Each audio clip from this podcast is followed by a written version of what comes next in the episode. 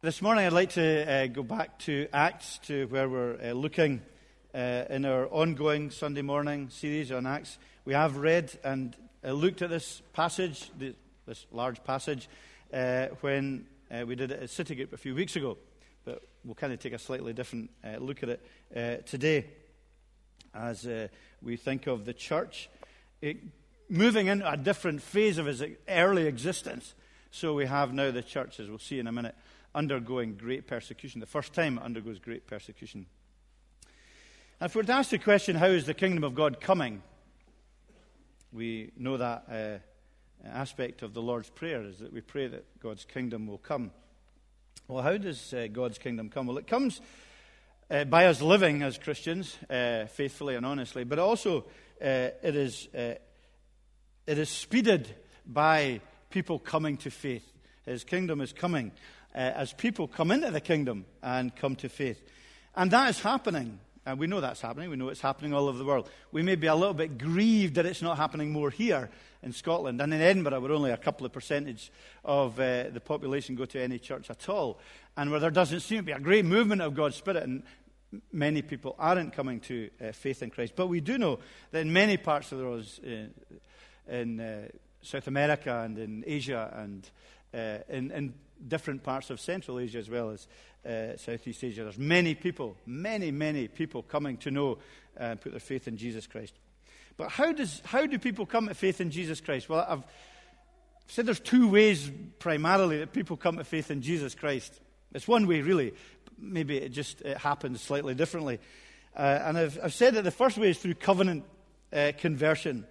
That is that people come to faith through uh the families they belong to, through belonging to uh, a Christian family, and through the covenant of grace that works through families, which is highlighted very much uh, in our understanding of uh, the work of the covenant, and uh, the promise being to us as believers, and the sign being us to us as believers in baptism, and to the children of believers.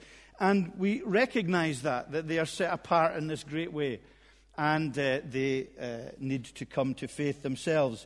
But they have this great privilege of being brought up in a Christian home uh, where there are great parental responsibilities uh, and a great church responsibilities. We speak about that when we take the vows, to nurture these children and to uh, point them towards Jesus Christ, to uh, enable them to not be put off the gospel and the truth. And many of us here will have come to faith that way, sort of gently, Uh, softly, so that we don't have a dramatic conversion story where we change from one very uh, maybe atheistic or godless way of living and come to faith. But we've gently been, we've been whispered, as it were, into the kingdom of God. And uh, we recognize that very often that is how people come to faith, through the privilege and the responsibility and uh, the sharing of Jesus with your from your parents and from your family and from your church family.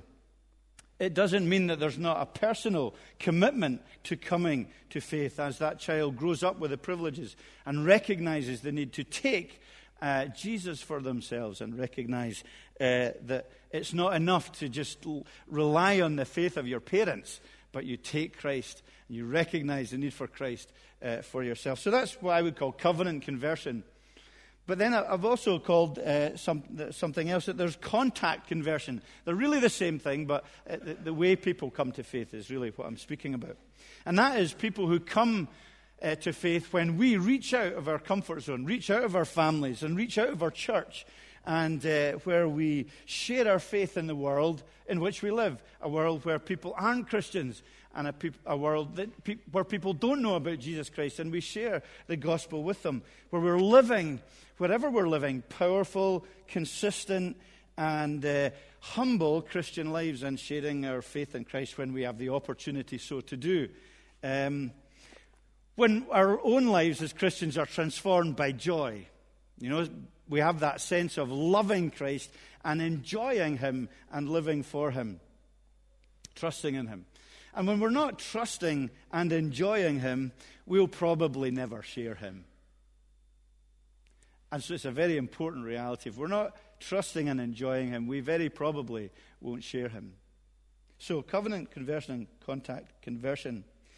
I think one of the things that burdens us as a leadership uh, and, and I know many of us also, is uh, there's so little of the latter happening in our context.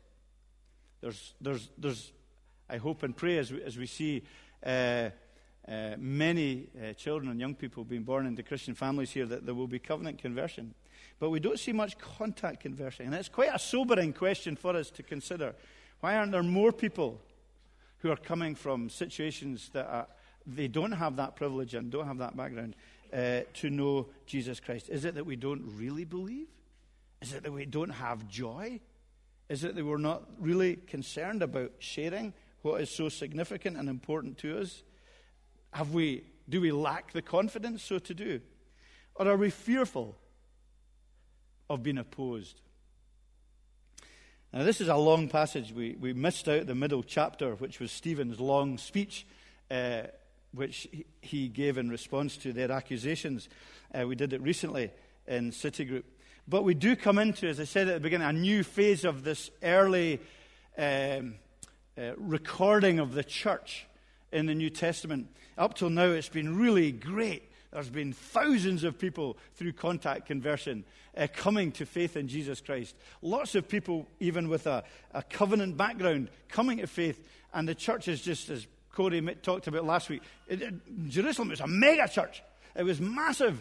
There was hundreds and hundreds and thousands of people coming to faith. And things were good. They were sharing all that they had. And uh, there was a great love and a great communion and great community. And we come now to this different phase where the church is attacked with very severe persecution and opposition. It's not really what we expect. We want the early picture of the church to be full of roses and good things. But here, very early on, Acts chapter six, we recognize that a huge persecution begins to happen to the church. And we recognize that God wants us as believers, as Christians, to learn something very important from this, for our own understanding and for our own prayer and for our own lives.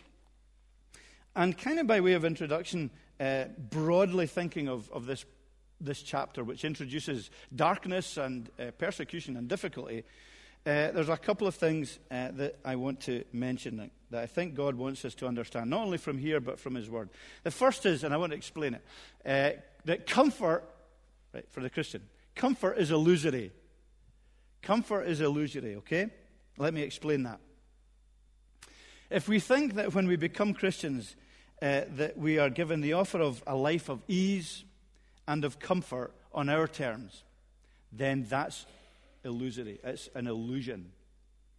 Uh, and it's unhelpful for us to think that, that uh, we come to Christ and our uh, exegesis of the words, our explanation of the words blessing and joy biblically, uh, we take these words to mean popularity, a good job, constant health, financial security, good relationships, and the removal of suffering. If that's what we think Christ, uh, the comfort Christ brings is on our terms in this way, then we will struggle in our Christian lives, because what happens is that when that doesn't happen in our lives, and each of us battle and struggle with many different realities, then we grumble and blame God. It's too tough. What's the point of becoming a Christian if if uh, we don't enjoy all these good gifts from our Father and that life is great? Because we're believing an illusion and one that's never taught in Scripture. It's never His promise. Jesus has not promised to be a genie in a bottle, uh, the bottle that we rub and bring out, and He gives us our three best wishes. It's, that's not the kind of comfort that is spoken of in Scripture. There is comfort spoken of in Scripture, and it's very genuine and real. But it is founded in our ongoing relationship with the Lord Jesus Christ. That's where our primary comfort and peace and joy comes from. But the paradox is that that same comfort opens up tension and opposition because of who Christ is and because of who we are and the world in which we live. There is blessing. There is comfort, but it's not ordinarily on our terms, and it usually it challenges our own concept of comfort. And I think that is a biblical truth that is beginning to be unpacked in this chapter, where persecution happens, and it's a truth that is uh, permeates the whole of Scripture. So comfort is illusory. The second thing that God can uh, speaks from this chapter and, and throughout the whole Bible, of course, is that evil is real. You know, comfort is illusory on on our terms, and evil is real. In other words, bad stuff happens. How often is that the apologetic of the atheist? That uh, how can there be a good God when bad things happen? You hear that every day. We hear that from people. Bad stuff happens to nice people. Bad stuff happens to Christians, and I guess, I guess it's dovetailed what we mentioned earlier. We know that in the world we live in as Christians, people hate God, and people, therefore, will hate and persecute Christians. And Christians sometimes will hate and be guilty of abusing their faith and the truth that they know to victimize and persecute others. And we see a world uh, and a reality, not just outside, uh, not just on the news, but in our own experiences and sometimes, troublingly, in our own hearts. That speaks of the reality of selfishness and pain and evil and darkness. But the Bible, while it teaches that clearly, personal and world darkness and evil, and indeed uh, a personal uh, source of evil in Satan. It also, its message and its mission to us is to remind us that it's in its death throes. It has been defeated absolutely and completely and entirely on the cross. Not yet destroyed, but defeated by the work of Jesus Christ and what he achieved on the cross. So the only place where our own sin, uh, the confusion of sometimes the way we are in our own hearts, and uh, the darkness and evil and sometimes persecution that we face in the world in which we live, and of course the opposition that we feel sometimes from personal illness and uh, death itself, the only place, the only place we can go to is for the cross, is to the cross. Because it bellows out the reality of evil and darkness. Christ faces it heads on and defeats it, promises its future destruction forever for all who will put their trust in Jesus Christ. And more than that, he says for us, while evil is that reality, he says for us, and we can have the confidence that what is intended to harm us can turn, be turned on its head for good as we look to and as we trust in him. It doubles evil's defeat. And we see that in this chapter. We'll see that uh, as we look at this chapter uh, just for a few minutes as well, a little bit more uh, detail. So as we struggle maybe today with these two concepts, uh, the kind of comfort we get as Christians and the reality of evil, and we recognize there is only one place that we can go. And it's a repetitive message, and we keep telling it. We keep speaking about this message, about going back to Jesus Christ and looking to Jesus Christ. And it's kind of uh, symbolized and, and highlighted in this chapter where Stephen, uh, as he himself is in his death throes uh, to be martyred, looks heavenward, looks towards Jesus, and gets a tremendous vision of Jesus Christ. Uh, but as we we take that, we recognize that there is truth there that we need to apply for ourselves. We need to keep our hearts and our lives and our focus as believers on the Lord Jesus Christ. There's no shortcut for us as believers. There's no other way for us uh, to go. He has opened the way for us to be in relationship with him. And as we are Uh, praying and learning and growing and worshiping, then we understand more about his comforts and recognize where evil and darkness and sin and illness and uh, all of these things, despair, uh, is dealt with and defeated. So this chapter is really about people who have stayed close to Christ at the very early stages of the Christian church. They've kept close to Christ. And as a result, even in the midst of darkness and in the midst of persecution and opposition, they see many more people coming to faith in Jesus Christ through contact conversion because they remain faithful to him. And so we see different groups in this passage, and we're going to just look at them very briefly uh, this morning. We see that uh, when the when it hap- when this uh, persecution and opposition happened to uh, Stephen and he was martyred, uh, that the people rose up. The people, the everyday Christians, did the great work of the new com- of the Great Commission of God. See in chapter eight and verse one, it says, Saul, the leader, he approved of this execution. Then we say, and there arose on that day a great persecution against the church in Jerusalem, and they were all scattered throughout the regions of Judea and Samaria. Up till now, this bl- this blossoming church had simply been in Jerusalem. But from this persecution uh, onwards, it uh, moved out. And then uh, we're told in verse four uh, that... Uh, uh, The, it was scattered through the verse one still in Judea, Samaria, except the apostles. So everyone was scattered except the apostles. And then we're told in verse four, now those who were scattered went about preaching the word. So we have a really a comfortless situation. And it seems that evil has won the day. The church is absolutely blown apart. There's just uh, a big bomb is dropped right in the center of the church. And the people are just uh, sent out and have to scatter for fear of their lives. Everyone except the pros. Everyone except the professionals. Everyone except the apostles. They stay in Jerusalem. But everyone else, all the ordinary people, end up in Judea and Samaria and uh, did this great persecution, which was horrendous and brutal. Did it lead to their capitulation?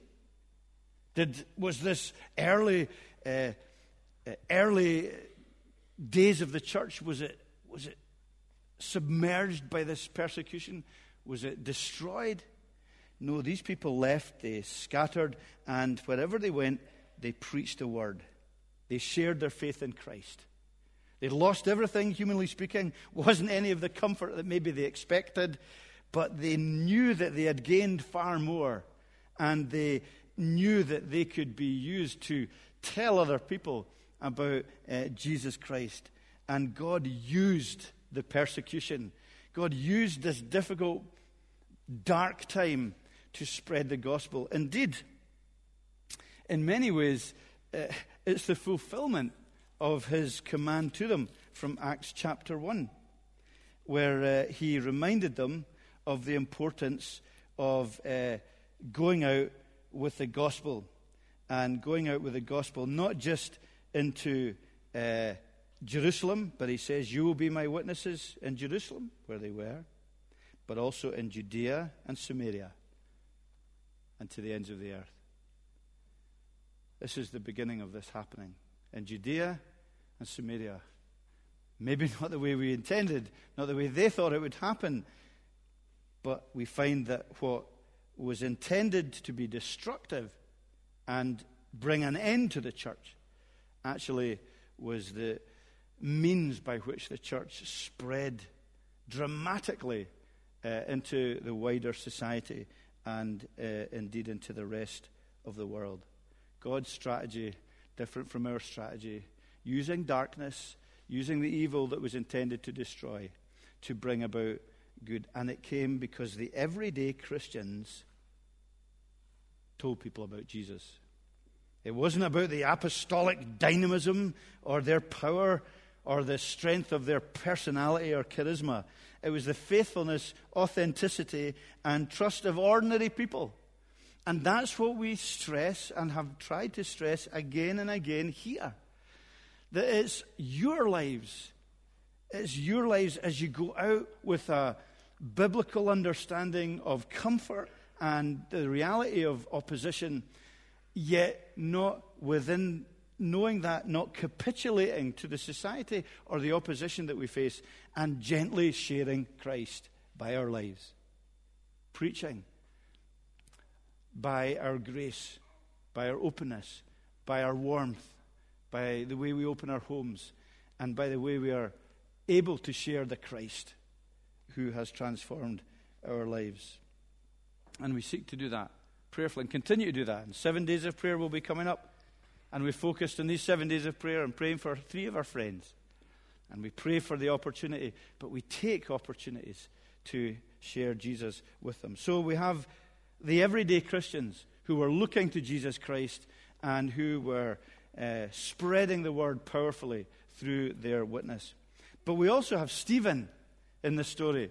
And Stephen was one of the deacons that uh, Corey preached about last Sunday. Uh, they set aside deacons in the church. So Stephen was one of them. And uh, we saw last week that the characteristics of these deacons were characteristics we can all share in our Christian lives as we uh, keep our eyes on Jesus Christ. But we see particularly in uh, this passage, the passages that we read, some of the characteristics of Stephen as he uh, went about uh, living his life for Christ, and how that had such a powerful effect. He was one who was full of grace and power, we're told in verse eight. He, he preached grace.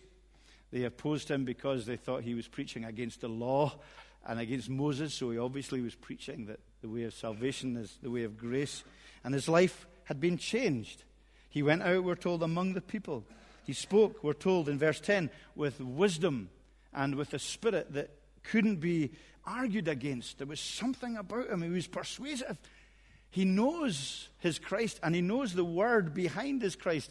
The sermons, the sermon in, in chapter seven makes very clear that he absolutely knew the Old Testament, and he knew uh, the mission of God, and he understood uh, who God was, and also who Christ was, interestingly calling him the righteous one.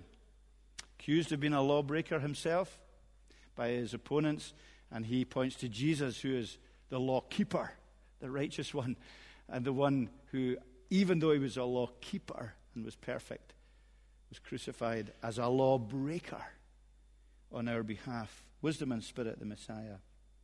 But also he was there was something memorable about him. Not only could they not argue against Stephen, there was something persuasive and powerful in his character and in, in his wisdom. But he reflected Christ. There was something very powerful about him in his life. And as they gazed on him, we're told at the end of chapter six, all who sat in the council saw that his face was like the face of an angel.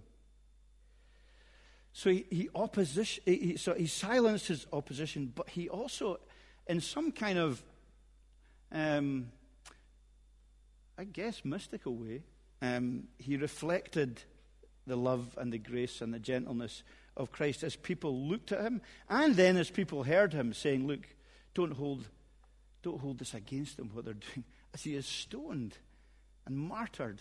He said, don't hold that. They don't know. They don't understand what they're doing. There was this, this great face that was shining out. There's another occasion in the Bible where someone's face shines like that, and that's Moses as he comes down the mountain from receiving, interestingly, what? The law.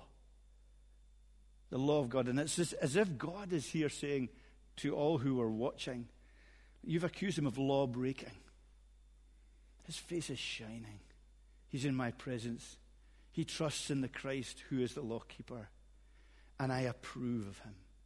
And there's this great sense of, of God almost uh, giving S- uh, Stephen that peace and that sense of significance, even at the darkest of hours. Now, there's a few verses that I just want to throw up onto the screen, which remind us of the, the kind of theology or, or thinking behind uh, a shining face in uh, Second Corinthians three eighteen. And we all with unveiled Unveiled faces, beholding the glory of the Lord, are being transformed into the same image from one degree of glory to another. There's that sense in which we can reflect the glory of God in our lives and our faces. Psalm thirty-four, verse five, those who look to him are radiant. Their faces shall never be ashamed. Ecclesiastes eight, verse one, who is like the wise? And we know Stephen is spoken of here as wise. And who knows the interpretation of a thing? A man's wisdom makes his face shine, and the hardness of his face is changed. And Daniel twelve three, those who are wise will shine like the brightness of the sky above, and those who turn many to righteousness like the stars forever. And there's this, this sense in which what is almost symbolic, but real, but it symbolizes a lot of these truths, that here was someone who was very close to Jesus Christ and who was looking at Christ and who was therefore powerful for Christ, with a phenomenal clarity and peace. Yet, comfort? No, he's martyred. Blessing? No, he's stoned. By stones. brutal, brutally murdered. And yet, he was filled with the comfort of God, and he was used powerfully in his, what we would say, his shortened life in a, a great way. Who we're, we're told that during this, and not a word is, is wasted here, we're told who was witnessing, who who gave permission for this to happen, and who watched everything that happened. It was Saul. His clothes were placed at the feet of a man named Saul. And Saul saw that, and Saul was surely moved and touched by what he saw, who later himself went on to meet Jesus Christ, to become the most significant Christian, probably, in many ways, who has ever lived. And so through Stephen's own closeness to Christ and influence on Saul, uh, there was a huge influence for the gospel. Now, I hope none of us are called to be martyred, uh, but we seek to reflect the grace of God in our lives, even in darkness, and even in opposition, and even when we don't have the comforts that we think God should give us. And we remain faithful, and we don't uh, uh, compromise or capitulate our faith. Then very briefly, also Philip is the third person uh, in uh, chapter eight. Uh, it speaks about another deacon, Philip, who goes on Uh, to preach the word. And again, we notice with, with him, he powerfully spoke, and many people came to faith through him because not only of what he said, but his, his life, what he did, what he was, the miracles he was able to do, his, his exceptional life. So it was action and words. And uh, there was proclamation and, and there was deed. And that remains a very significant and important um A duo of truth in order that our lives become effective for Jesus Christ, that we proclaim the Christ, but that we live out the Christ by our deeds, and that we do great and miraculous things in his name. May not be the same kind of miracles as were done here, but we can see answered prayers and uh, transformed hearts and new lives uh, from ourselves, influencing others, and we can speak of the Christ who has done that. And we see in that, that section also how Philip, with the gospel, uh, goes out to those who nobody else is interested in, the needy, the damaged, the marginalized. Everyone who wasn't part of the crowd, everyone who wasn't part of the covenant, uh, none of whom shared his morality or his outlook, he showed them grace and miracle in his life, and many of them came to faith in Jesus Christ. They opened up and listened closely to what he said uh, because of who he was. The crowds with one accord paid attention to him, and many came, so that there was much joy in that city.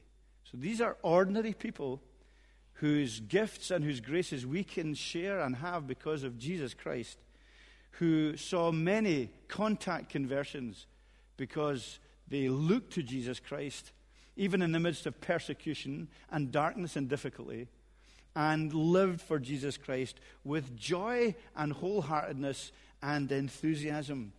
And that is a great model, I think, a great picture for us. And when we're living like that, as I conclude, as, when we're living like that, what happens? Evil happens. And joy happens. We, we can't get away from that reality. Evil happens. We recognize and know and understand that. Chapter eight, verse three, but Saul was ravaging the church. Entering house after house, he dragged off men and women and committed them to prison. That's the paradox, isn't it? That is, we are looking to Christ and living for Christ and serving Christ and sharing Christ. The reality is that sometimes our lives are ravaged by evil. We have an enemy whose aim is to divide the church and conquer, to instill fear, to uh, tempt us to capitulate, to just give up, and to compromise. And it's powerful, you know. I find that powerful, these temptations. But we remember and we remind ourselves that God is love. God is victorious and God is more powerful still. Saul, who went around ravaging the church, becomes the great Apostle Paul. Let's remind ourselves of that. The one who was to destroy the church becomes the one who uh, massively is used by God to build the church uh, in a remarkable way. And can I encourage you today not to give up praying for and loving and serving people like Saul? Maybe, and by what I mean by that is people that you think they will never become Christians. I bet you everyone around that time thought, Saul, God, please just nail him. Get rid of him. I wonder how many prayed. Well, we know Stephen prayed for his conversion. We know Stephen prayed that God would not hold it against him. I'm sure that had a powerful effect. But maybe that the people we think are most, least likely to become Christians, don't give up praying for them, especially if they're your friends, if you know them, if you love them. But even if you don't, just keep praying and recognize what Satan intends for evil, God will use for good when we trust him and recognize where our comforts lie. So evil happens, but also joy happens. So there was much joy in that city. So that's the reality. The two are a reality that we come to terms with, but we know where the victory lies. And we know that joy, even in darkness and even in suffering, can be our experience because we recognize that it is temporary. We, we miss out if we look from Jesus Christ to give us worldly comforts, or if we forget his truth that evil is in its death throes, and if we have no confidence in our God and Savior. Pray that we will see that more clearly through his word, and that we will see this city of Edinburgh that we love turned, as the New Testament church saw, turned upside down for Jesus Christ. Amen. Let's pray briefly. Lord God, help us to see you. If there are people here today who have joined us uh, in our worship who don't know Jesus Christ, who think, what on earth was the minister talking about for the last twenty minutes there? May uh, you speak to them. May they search the scripture, and may they look to hear and know and understand where their comforts will be found and where evil will be defeated. So bless us now as we move into the joy and happiness of baptisms, for we ask it in Jesus' name. Amen.